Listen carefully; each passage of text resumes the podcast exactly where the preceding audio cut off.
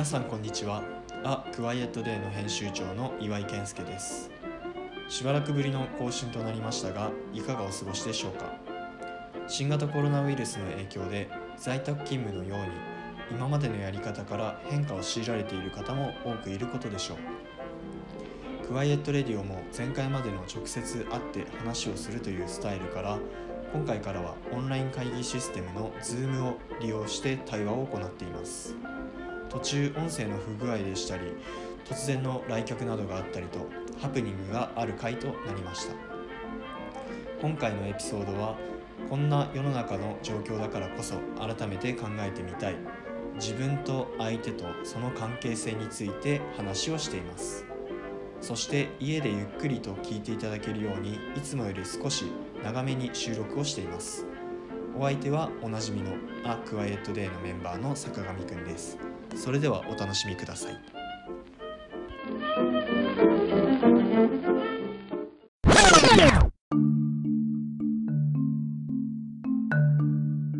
今日のお題は、はい。自分となんだっけ、はい。他人と なんだっけ？性っていうことで。ね。うん。なんか面白い題材だけど、うん、深いだろうなって思いながら。深いしなんかね、うん。明確なものはないかもしれない。まあ答えはないよね。うん、なんでこの題にしようと思ったの？えっとうん。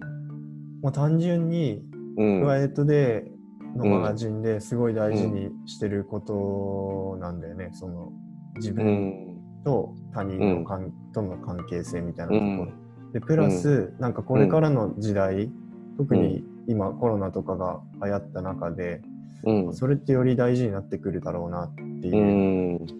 うなんんかもうお金だけでなんか解決するって割ともう難しい、うん。でうん。もうなんだろうな好き嫌いとか善悪関係なしにみんなで協力していかないとうん。何も進んでいかないというか、うん。は発展していかないそれがなんか経済的な発展なのか、うん。人間のなんか考えをもっとより豊かにしていくみたいなうん。方向性なのかどっちかわかんないけどうん。いずれにしても自分一人で地球で生きてるわけじゃないからうん。誰かとの関係性でなんか日々が充実したりとか、うんより豊かになったりとか、うん。まあ、いくら物があってももう何か充実しないなっていうのはなんとなくうんみんな分かってるだろうなっていうところもそうだね。もうそのフェーズは、優に、とに通り越してる、通り越してるもんね。うん、だからといってね、なんかミニマリズムみたいな感じで物を一切なくしちゃいましょうみたいな感じは、俺個人としてはちょっとうん。なんかあんまピンとこなくて、やっぱいいものに囲まれつつ、うん。そこが主役っていうよりかはもうちょっとうん。それを媒体としてなんか人とつながれたりとか、うん、そういうことになっていくとうん。いいのかなっていう気はするから、うんまあ、そもそも自分っていうものをどういうふうにうん。意識し始めたのかとか、うん。なんかそんな話をうしていん。るといいなと。うん。うん。自分というものをどういうふうに意識し始めたのか。うん。なんかまあ、自分自分を知るみたいなところかな。そう、なんかようやく分かうん。ってきた感は俺はあっああ。うん。いや、て、なんかでもっと早く知れるものだと思ってた。わかる。っていうか、本当にこれ、なんだろう、なんか義務教育であってほしかった。うんそうだね。しなんか自分を知るっていうことについて。うん、なんかし、それが明確に分かる状態になるっていうことはうん期。待しないけど、それを考える時間は欲しかった。うん、ね。本当に思う。多分、みんな、社会に出てから、うん、そこに直面して、うん、悩んで悩んで、うん、ようやく、なんか、自分っていう人を理解して始めるのかなっていうふうには。うん。だから俺も難しいもんね。うん、20中盤ぐらいからようやく、うん、なんとなく分かり始めたけど、今もやっぱ分かりきってはないし、うん、うんそうなんか俺はそうね、大学ん卒、やっぱそれやっぱ旅かな、うん。やっぱ海外に出た瞬間にうん。自分っていうものをうん。意識したというか、うん。なんか日本人なんだっていうのを意識する。るとともにうん。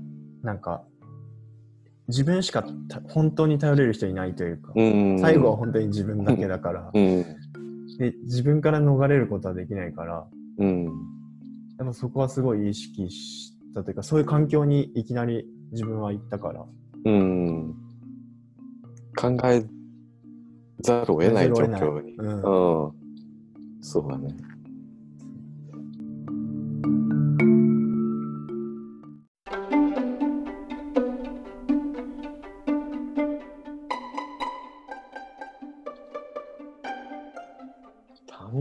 ついてはどう考えてる？他人について、うん。他人につないなんかてうん。岩井さんがうん。他人に対してうん。どういうことを意識してるのかなって。あー。なんだろうんなか行動するときとか、うん。俺は一つあって、うん。そう。前も話したかもしれないけど、うん多分ペイフォワードに近い考えなんだけど、ペイフォワード？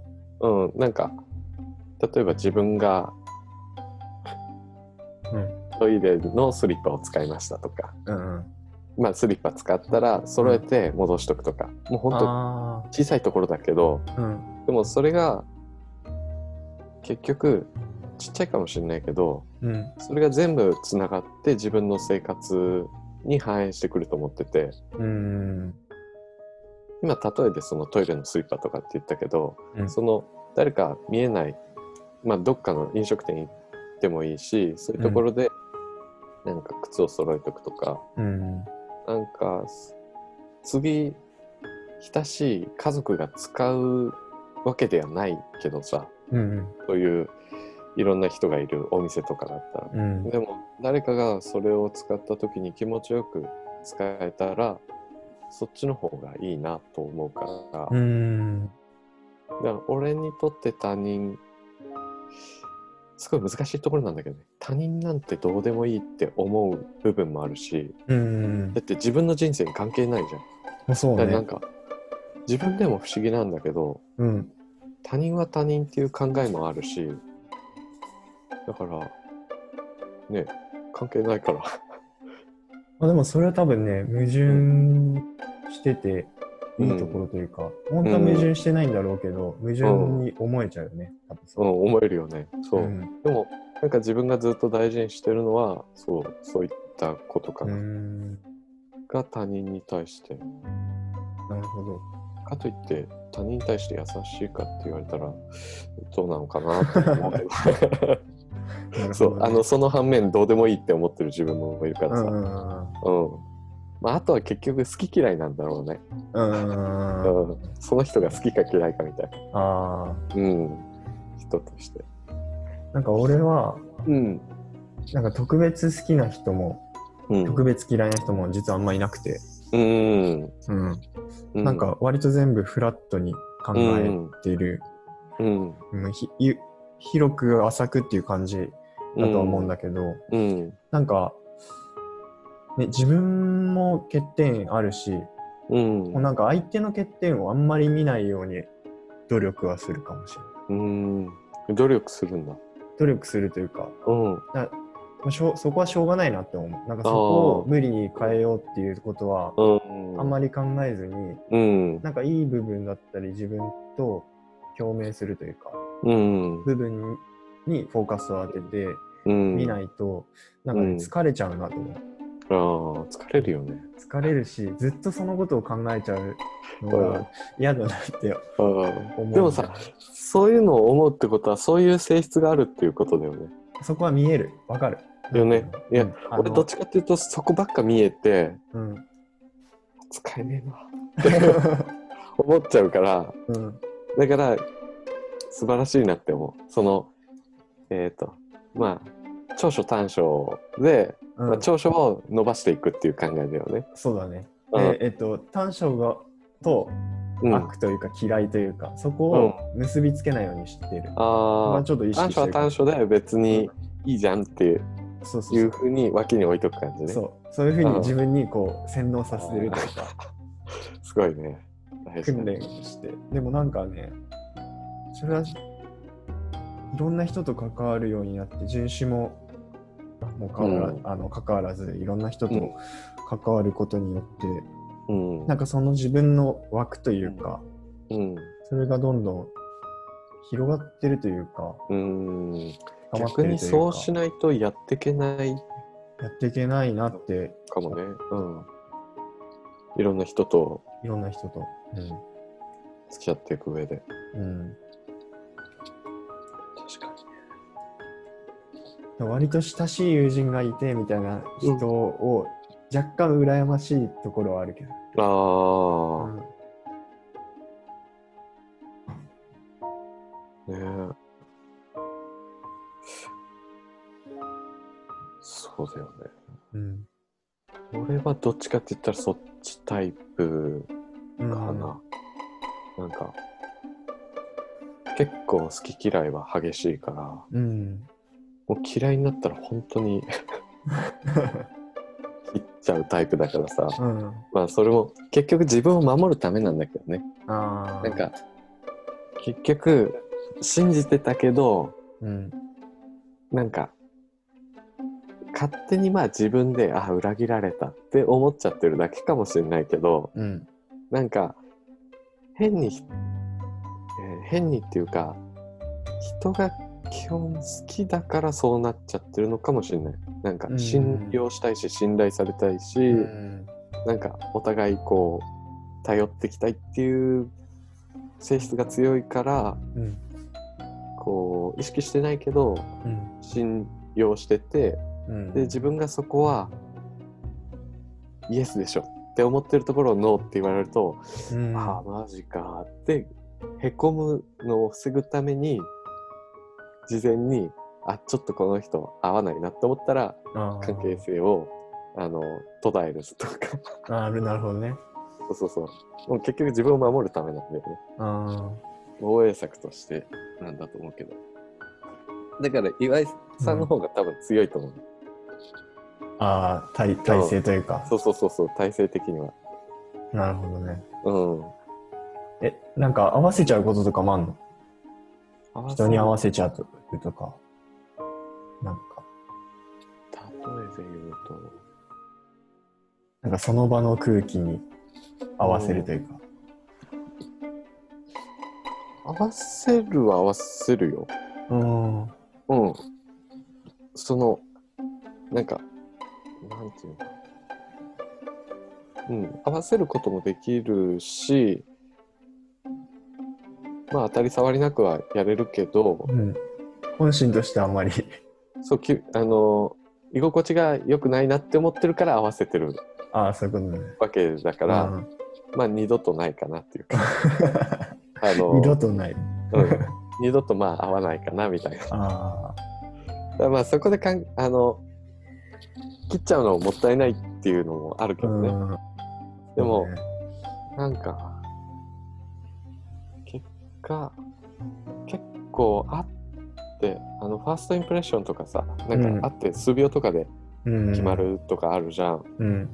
なんだかんだそれが自分は勘なのか大体合ってる。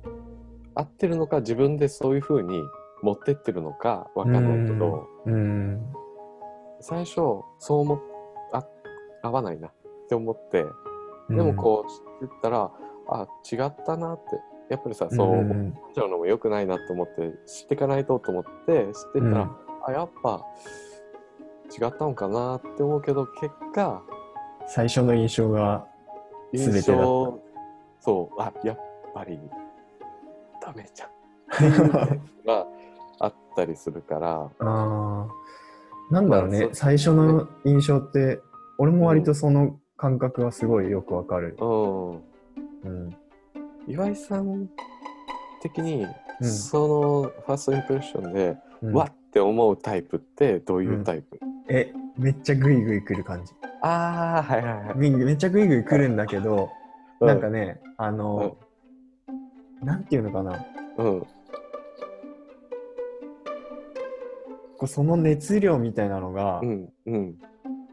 こう強くしたり弱くしたりできる人がうん。強く出てる分には全然いいんだけど、うん。もうん100%いつも。そう。全力で100%で来られると うわうわーって思っちゃう。エネルギー強すぎてね。そう。強いなみたいに思っちゃうかな。うん。なんかバイオリズムみたいな感じでこう、波がある方がうん。こっちが合わせやすいというか、うん。それはあるかもしれないうん。だからあのこの前のうん。ラジオでも話したけど、うんあんまりその最初愛想良くないっていうのがうんと。こなのかもしれない、うん。なんか自分がゼロ状態でうん。一回受け止めてみるというか、判断してみるみたいなゼロすぎる時あるけどね。むしろマイナス5ぐらいでそうそうそう。そうだね。うんそれはあるかもしれない、うん。うん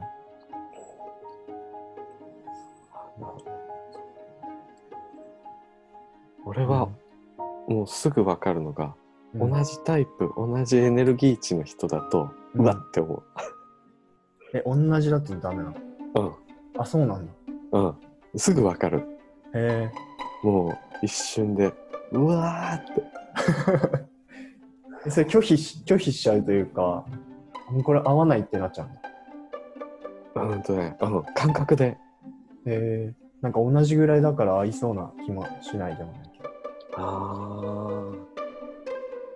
結局やっぱ自分にないものを持ってる人の方が魅力的に感じるんじゃないかな。なるほどねうん。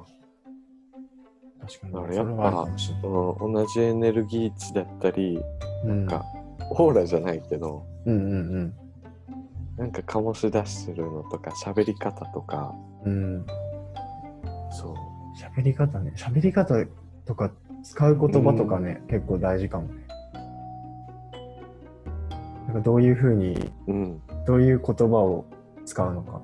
うん、うん、ね、なんか丁寧なのか乱暴なのかうん、楽しげなのか、うん。ネガティブな感じなのかとかあと、自信満々とか。ああそれはねおあるかも結構俺は苦手なのがそっちタイプかな。あなんか、そう。あ俺何でも大丈夫だぜみたいな、そう。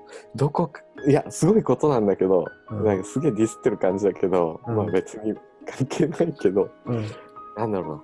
どこからその自信が湧いてくるんだみたいな。うんでもそれがあるから、こう、だから社長タイプとかはそっちの方がいいのかもしれないけど、うん根拠なき自信。あ、まあでもそれも大事だけどね。うん。ただなんか、やっぱ調整でききる人じゃない？それをなんかて時と場合によってそれを出さないといけない時は出していいと思うんだけど。そうだね。そう、常に出てるタイプの人って、なんか信用できないっていううか、ん。うん、確かにねそれはあるかも。うん、で前のうん、なんかこの話の中で出てきた弱い部分を見せるみたいな、うん、とかうん、まあ、すごいやっぱり大事かもね、関係性作るとき。うん、やっぱ短所をちゃんと投げてあげるというか、うん、投げる。うん、相手に自分の短所は、短。所を表明するっていうよりかは、まあ、み見せる。っそう見せていうん。投げかけてあげるみねそれはまあ大事だよね。な。うん。短所を見せることによって関係性が生まれるんだなっていうのは、本当20中盤ぐらいで理解できたことかな。うんうん。背中を見せてついてこさせないといけないんだっていう考えの呪縛からうん。解き放たれた時にそれを理解できた。なんか、そうだね。なんか完璧じゃないうん。自分を知った時が一番、うん。そこからスタートなのかもね。うんなん。かそれをちゃんと納得して、うん。なんかプライドとかも一旦置いといて、うん。それをできないことをちゃんと認めてあげて、でそうするとうん相手のできないこともちゃんと認めてあげられるようにもうん。なるかな、弱いところうんを、うん。今あれだ。思ったのが、そのうん自分の弱いところ、えっ、と、プライドうん俺が苦手っていうタイプの人で共通してるのが、うんプライドが強すぎる人。あそのーまだ自分の弱みを見せない人が俺苦手だ。あーベジなんかータタイプだ今話す。そう。ずっと ベジータ。ベジータもう栽培マンをこうやって、こき使って、うんそう、やっぱ栽培マンからも信頼されないし、誰からも信頼されない孤独なうん感じ。そうだね。そう。なんなんか話してて、うん。なんでそんなに強がっちゃってんだろうなって、なんか、うん。ムカつくよりも心配になる。あ話してて。なんか、そんな強がんなくていいのにって。あうん。弱だから、そう、岩井さんがよく言ってる、遊びから素を出して、ダメなところを見せるとか、うん。そういうの大事だよねっていう、なんか、もっと泥臭くっていうか、うん人間味を出せばいいのに、うん。プライド強くて、弱みを見せない状態だと、やっぱ信用、うん。信頼しないし、信用もできないかなって思う。ん。う。うん、その人に対して。そうだよね。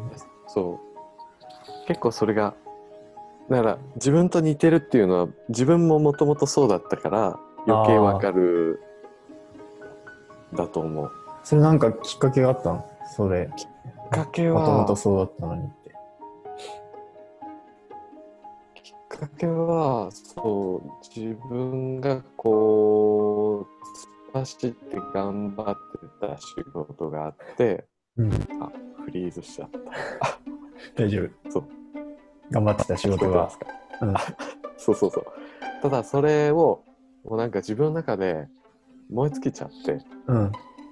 で、こう、まあ辞めるっていう段階の時に、うん。まあ自分の、あのーチームメンバーもいたりして、こう、うん自分がこう引っ張ってきたうんんだけど、なんかそれを辞めた後に、辞めた後の方が関係性がすごい良好になったメンバーが何人かいて、うん。でなんでだろうなって分析した時に、うん。そう一切自分は弱みを見せなかったなっていうのが分かって、なるほどね。もうその時は本当に背中見せてりゃついてくるだろう的な感じだったからうんなんか一切悩みも相談しなかったし、うん。うん、で恋愛話も一切しなかった。あそうまあプライベートと仕事を結構きっぱり分けてたっていうか。うん。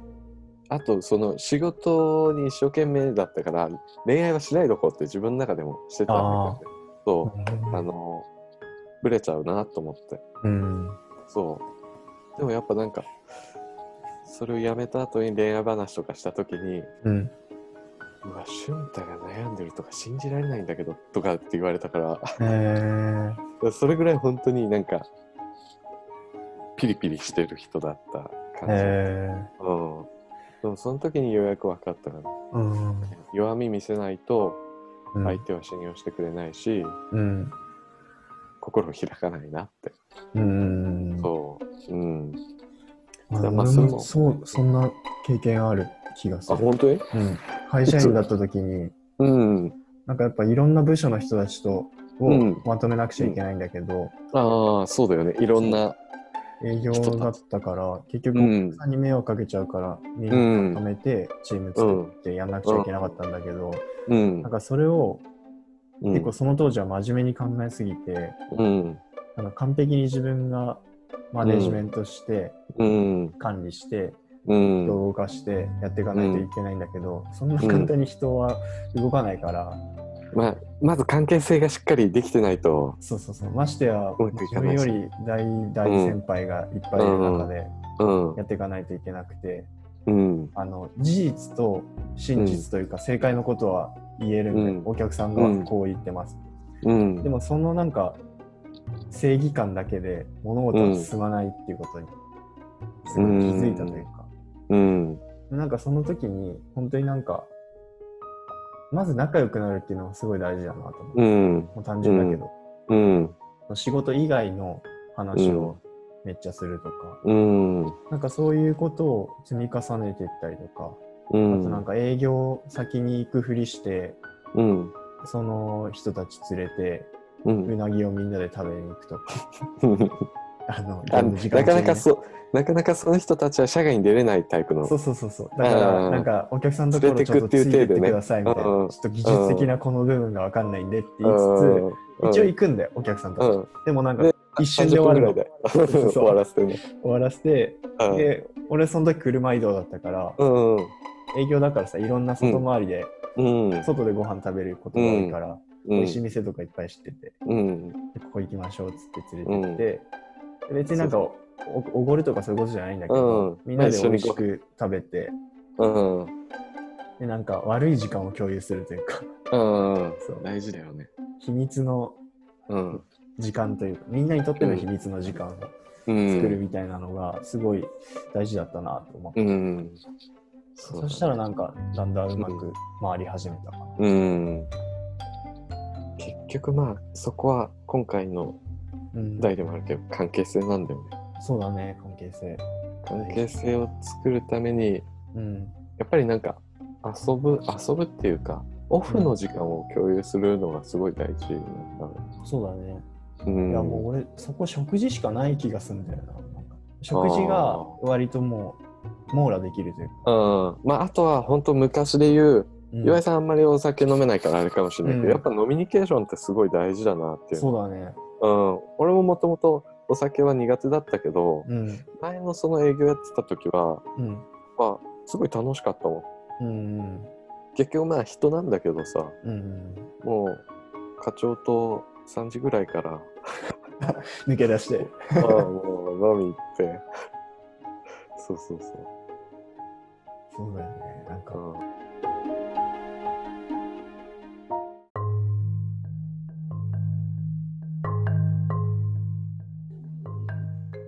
結構このコロナで家にずっとこもってて、うんこれからどういう、うんどういうのが幸せな生き方なんだろうなとか、うん割と真面目に考えてたんだけど、うん。なんか多分今の状況ってすぐ改善しないだろうなと思っていて、うんうん。でそうするとなんか、大きい移動ってなかなかできなくて、うんうんそれに価値というか、今まで若干そうだったじゃん。どっかに海外に行って、うん。なんかして、海外を行き来ししながら仕事してますみたいな。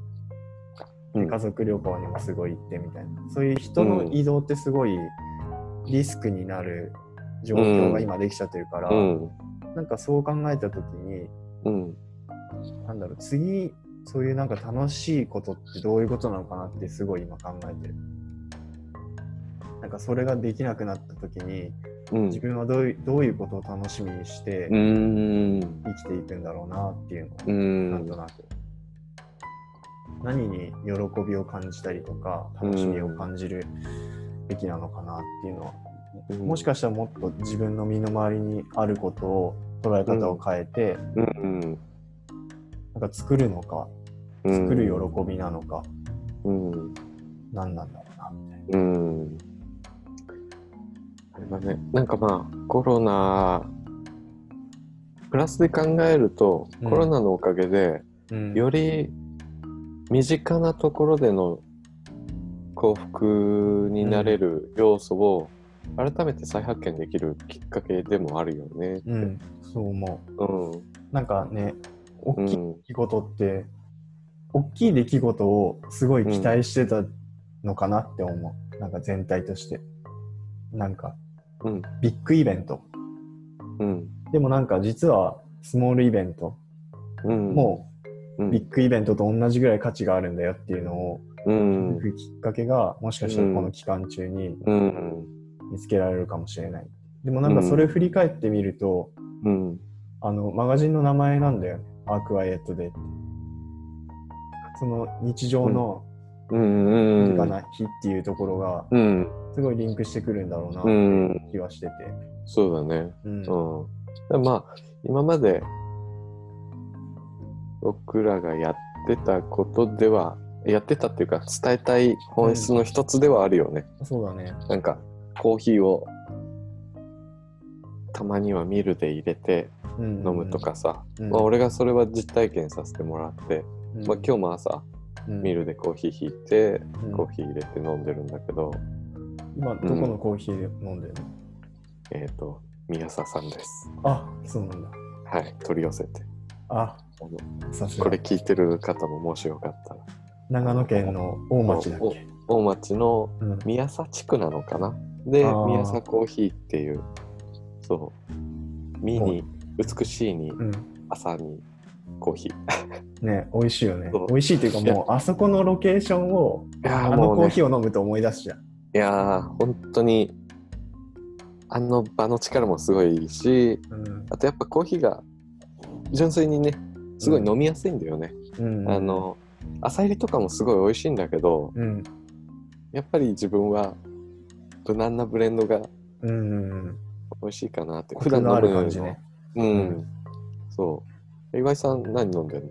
俺は今ね、あの、同じような感じで取り寄せたんだけど、うん。あの、福岡、うん。福岡に高校2年ぐらい連続で行ってて、ああうんうんポップアップやったりとか、うん。あと単純に旅行行ったりとか。うん。で、自分の妻がもともと福岡で本屋やってた時があって、うん。で、そこのつながりで、えっ、と、コーヒー花坂っていう、うん。うん。あの、花坂さんっていう店主がやってるうん。カフェがあって、うん喫茶店って言ったらいいのかな、うん。なんか、ちっちゃいカウンターがあって、まあ、テーブル席がいくつかあるみたいうん。なところで、結構音楽好きの人がやってて、うん。で、その人が、あのー焙煎してんのかな。うん。豆を焙煎して入れてるやつなんだけど、うん。まあ一緒、宮里と一緒で、本当に、なんだろう、スペシャリティコーヒーっていうわけじゃないんだけど、うん。しっかりピッキングうんしっかりしてそう、あのーうん。なんだろうな、思いがちゃんと込められて、その人ならではの、あの、ロースト具合にしてるみたいな。のがあるんだよね。はい。はい、今ちょっと、チャイムが。そう、突然の来客みたいな。ね。はい。ね、代わりに出てもらってますけど、こんなハプニングもズーム収録では あるっていう。そうだね。最近あんま、うん？聞こえやすいんだけどこもってるかもしれない。あ、本当に？うん。ちょっと話してみて。や、俺ね、今、喋りが、今ね、歯治療してて、喋りづらいんだ。奥歯ですか？奥歯っす。あ奥歯はね、あの、長いね。うん。いや、一回治ったんだけど、うん。もう、この前、かけちゃって、あままたですか？えっとまうん。最初にかけちゃった時に、うん。もう神経に近いところまでかけちゃってて、うん。で、この前塞いだ時は、多分大丈夫だから、うん。普通に治療してもらって、うん。治って、で、半年ぐらい経ったうん。最近なんだけど、うん。ぐらいになんかやっぱちょっと痛くなってきて、うん。で、レントゲンもう一回取ったら、やっぱりもう神経圧迫しちゃってるから、神経取りましょうってなって、最近神経取って、あ取って。で、今仮蓋みたいなのしてて、であ。昨日のさ、低気圧のせいで、めっちゃ痛かったの。あ昨日天気本当に悪かったもんね、うん。いきなり晴れたし。そう。で、なんか神経取ってるはずだから、絶対痛くないはずなんだけど、うん。なんか、幹幹部じゃないところが痛くなってきて、うん。連動してんだって思う。ああ、うん、なるほどね。今痛いんですね。今ちょっと痛いから、ちょっともごもごもご喋ってるんですけど。はい。そう、それでそのコーヒー屋さんなんだけど、うんあの、コーヒーも美味しいんだけど、一緒に食べるガトーショコラが、俺多分世界で一番そこが美味しいだろうと思ってて。うん。あ甘さはどんな感じ甘さは、甘すぎず、うん。ガトーショコラだけで食べたら多分甘いんだと思うんだコーヒーとのその飲み合わせというか食べ合わせうん。うんだとすごいちょうどよくて、うん。で、なんか、やっぱりお店開けないんだってさ、福岡で。ああううんん緊急事態宣言出ちゃって。うんうんで、今その豆の販売うんにちょっとシフトして、うん。あの継続してますみたいなうん。ところがあったから、うん。なんかそのちょっと手助けするじゃないけど、うん。助け合う気持ちとうん。やっぱりなんかそういうタイミングであの今までその通販みたいなのをやってなかったんだけど、うん。そこのコーヒーを飲みつつうん。そのガトーショコラにちょっと思いを馳せるみたいうん。ななるほどね。ちょっと思い出も入ってるかな。うん。今このタイミングで結構今まで買えなかったけどうん。配送にシフトしてくれてうん。個人的には嬉しいお店がちょこちょこあって、まあそうだね。前回の最新号のアミジョクさんも今、ね。マフィンを冷凍配送始めてくれたし、買った？あね、買いたいんだけどさすがに6個セット一人で。一人だとね。そう。どうしようかなって。まあ冷凍しとけばいいんだけどさ。あそっか。だからちょっとか買おうかなとは思ってるけど、ううん。んどっかのタイミングでね買いたいよね。俺もまだそうそうそう。買えてないんだけど。いやーほんとね。美味しいんだよね。うん。だからなんかそういううんそういう社会になっていくのかなってちょっと助け合いながら、うん。みんなでうん。なん共存していくみたいな。うん。信なんかそう大きくは成長できないかもしれないんだけど、うん。低成長高信頼みたいなうん。でもそっちの方が結局海外海外で今までやってたから、こういう感じになっちゃったけどさ、本当に地域で回せる経済だったら全く関係ないわけだしさ、うん。そう。今。ここはねなんかなんかの記事で九州も一応感染広がってんだけど、うん。九州だけに本当に閉じちゃってうん。九州経済圏みたいな感じでうん。経済を回していいけば、うん。なんかどっかのちっちゃい国よりも経済圏はでかいんだってさ。うんだから全然成立しちゃうからうん。なんかねコロナの状況が落ち着き次第なんかそういうのもちゃんと視野に入れて、うん。アウトバウンド以外のう経済ん圏をしっかり作らなきゃねっていう話が出てるらしい。そうだよね。特にまあオリンピック前だったからさもうアウトバウンド需要でさ、ね。至る所住宅ラッシュね。してたんだけどさ、えーじゃあ、まあ、今回もうオリンピック中止になっちゃったけど、その前とかずっと思ってたのが、延期。はい、延期かもう中止、ままだ延期。延期ね、来年？来年ちょっと中止になるかも。来 年も無理でし無理かな。ょ、うん、でも本当住宅とかさただでさえ人口が減っててさ、うん。空き家が増えてるのに、うん。まあ、投資なのかわかんないけど住宅バンバン建てて、うん。何考えてんだろうなと思っててさ、うん。えそうだよね。なんか、誰のためにうん。っていうところが一番大きいかも。うん。なんかよく話す話で、前も話したかもしれないけど、うん。デンマークとかの政府の戦略、うん。観光戦略で、うん。アウトバウンドにはお金払いませんっていう予算をどんどん少なくしましょうっていうへ政策があえって、うんそれ今も多分ちゃんと続いてるんだと思うんだけうど、ん。で結局何にお金かけていくかっていうと住民の生活、質の向上にお金をかけて、うん。でそこで住んでる人だったり暮らしてる人が、うん。あの楽しくあの幸せに暮らしてることがあればやっぱりまた世界から注目されるから、うん。結果として人が入ってくるんじゃないかっていう考え方があって、うんなんかねやっぱり遠い誰かより近くの誰かをうん。近物理的に近いことも大事なんだけど心理的にも近い誰かのためにうん。何か行動していくってすごい大事なのかもしれない。それが国家間でやってるのがすごいよね。うん、すごいと思う。なんかみんな分かってるかも分かってるはずじゃん。例えばさ、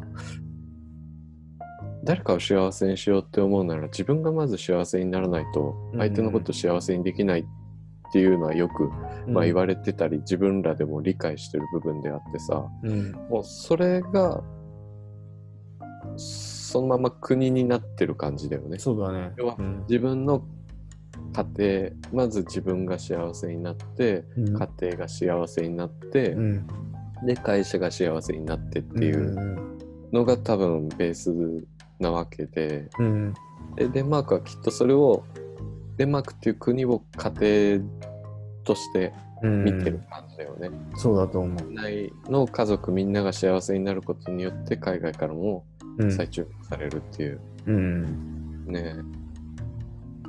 だからそこのね、なんか考え方のベクトルは見直す時期なのかもしれない。うんこれがきっかけでね。うん、きっかけだし、うん。そうせせざるを得ない状況にもなってるだろうし、ね。うん。本当にね。いろいろなんか物事が複雑につながってるっていうことがすごいわかるよね。なんかさうん。あのーやっぱり物は全部誰かが作ってることだから、うん。どっかの、どっかが止まっちゃうとさ、物がなくなっちゃうとかさ、ああ、じゃあ今なんか配送がすごいできるけど、あ例えば、あのーどっかの配送会社がパンデミックみたいになっちゃって、うん。営業停止しなくちゃいけないってなった時に、物確かに、ね、流やばいじゃんみたいな。うん。そうだよね。うん。一気になんか、貧困になるというか、うん不安定な状態になっちゃうかな。うん。だから本当にまあ当たり前なんてものはないんだよねっていうのを、そうそうそう。うん。ねなんかそれを考えた時にやっぱり、うん。なんか相手の状況を理解してあげるとかうん。っていうこととか、うん。なんか相手にとって自分が何がベストを尽くせるかなとか、そういう考え方ってこれから大事になるだろうなってうん改めてうん。感じるし、自分もそういうマインドを意識しながら生きていかないといけないなって気はすうる。ん。いか